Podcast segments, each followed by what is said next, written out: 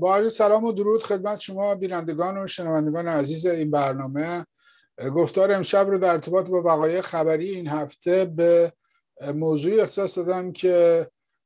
در منطقه ما در واقع در ایران نزدیک به ایران اتفاق افتاده در حاشیه شمالی در واقع دریای خزر در کشور قزاقستان.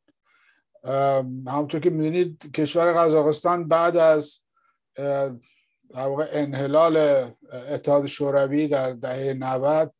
به صورت یک جمهوری مستقلی پایگذاری شد که یکی از بزرگترین در واقع جمهوری های داخل مناطق روسیه سابق هست و به علت در واقع نزدیکی به دریای خزر و منابع گازی که گاز مایع که در دریای خزر در حاشیه در واقع ساحلی قزاقستان وجود داره. منبع درآمد بسیار خوبی برای این کشور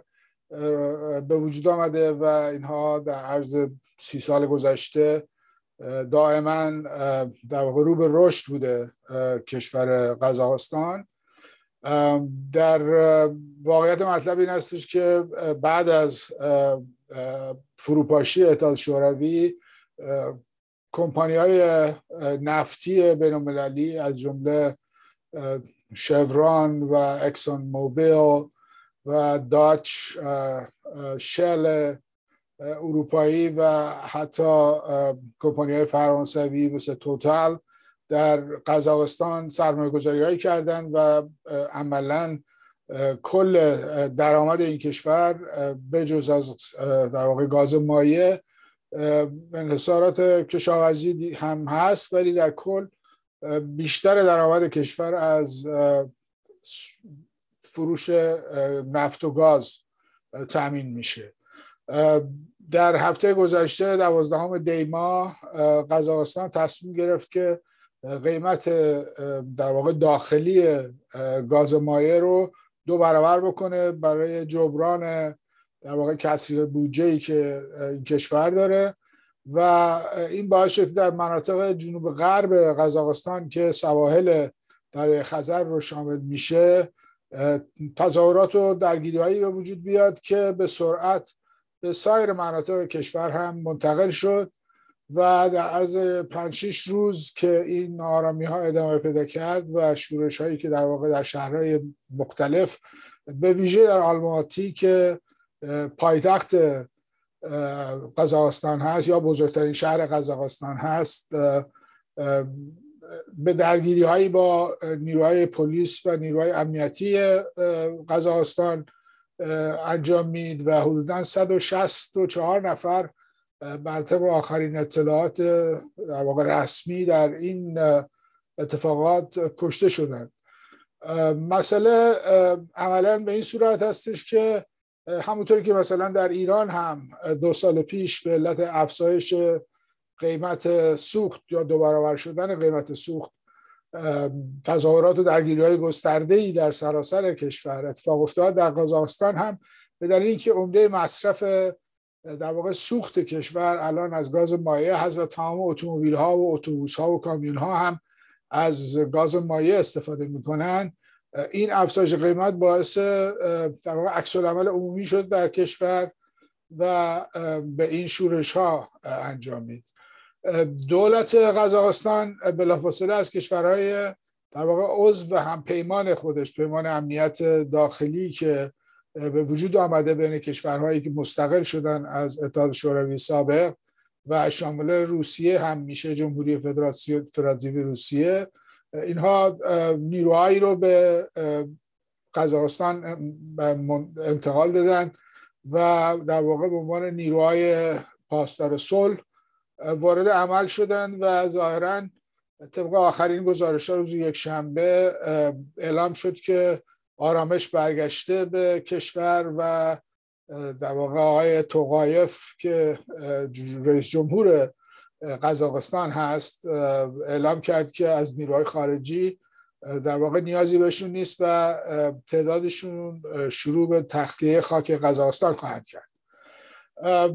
واقعیت این هستش که در افغانستان بعد از فروپاشی اتحاد شوروی یکی از در واقع مسئولین سابق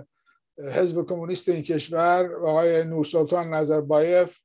به عنوان رئیس جمهور انتخاب شد و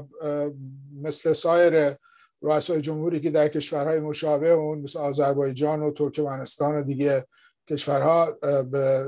ریاست جمهوری رسیدند در کشورهای مستقل جدید ایشون هم عملا تا زمانی که خودش مایل بود رئیس جمهور بود و دائما هم انتخاب می‌شد. حدودا یک سال و نیم دو سال پیش ایشون تصمیم گرفت که بازنشسته بشه و در واقع نخست وزیرش که آقای توقایف هست به ریاست جمهوری انتخاب شد. و در جریان این درگیری ها آقای توقایف در واقع ادعا کرد که این درگیری هایی که در کشور اتفاق میافته فقط مسئله در واقع افزایش قیمت گاز مایع و یا مشکلات کارگران و زحمتکشان این کشور نیست. و اینا یک اقدامات تروریستی است که برخی کشورهای منطقه در اینجا دارن عمل می‌کنن. ظاهرا اشاراتی که شده وسیله دستگاه امنیتی روسیه و قزاقستان انگشت اتهامشون رو به سمت در واقع ترکیه می‌برند و مدعی هستند که تعدادی از نیروهای نیروهای به اصطلاح تندرو مسلمان از همون افرادی که در واقع در عملیات در سوریه هم حضور پیدا کرده بودند اینها در واقع نیروهای عقب مونده مسلمانی هستند که سعی کردند در داخل قزاقستان هم این آشوب ها رو ایجاد بکنن و در واقع یک حرکتی بر ضد دولت عمل بکنه در اونجا. واقعیت این هستش که بر اساس گزارش هایی که می‌رسه و خبرهایی که در واقع منتشر میشه و موازهی که برخی سازمان های کارگری و حقوق بشری گرفتن به نظر میاد که مسئله پیچیده تر از اینه و واقعیت واقعیت در واقع اصلی برای این اتفاقات همون نارضایتی مردم هست از افزایش قیمت. دلیل عمدهش هم این هستش که خب قزاقستان به عنوان کشور سرمایه‌داری داره نگه داره الان اداره میشه. کمپانی های امپریالیستی اونجا مشغول به در واقع بهره برداری از گاز و نفت هستند اکسان شوران کمپانی فرانسوی مثل توتال هلندی مثل شل و انواع اقسام این کمپانی ها در قزاقستان مشغول برداشت هستند و صادرات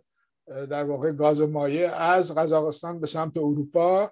که تمایل عمده در واقع اروپایی هم این هستش که یک آلترناتیوی در مقابل گاز روسیه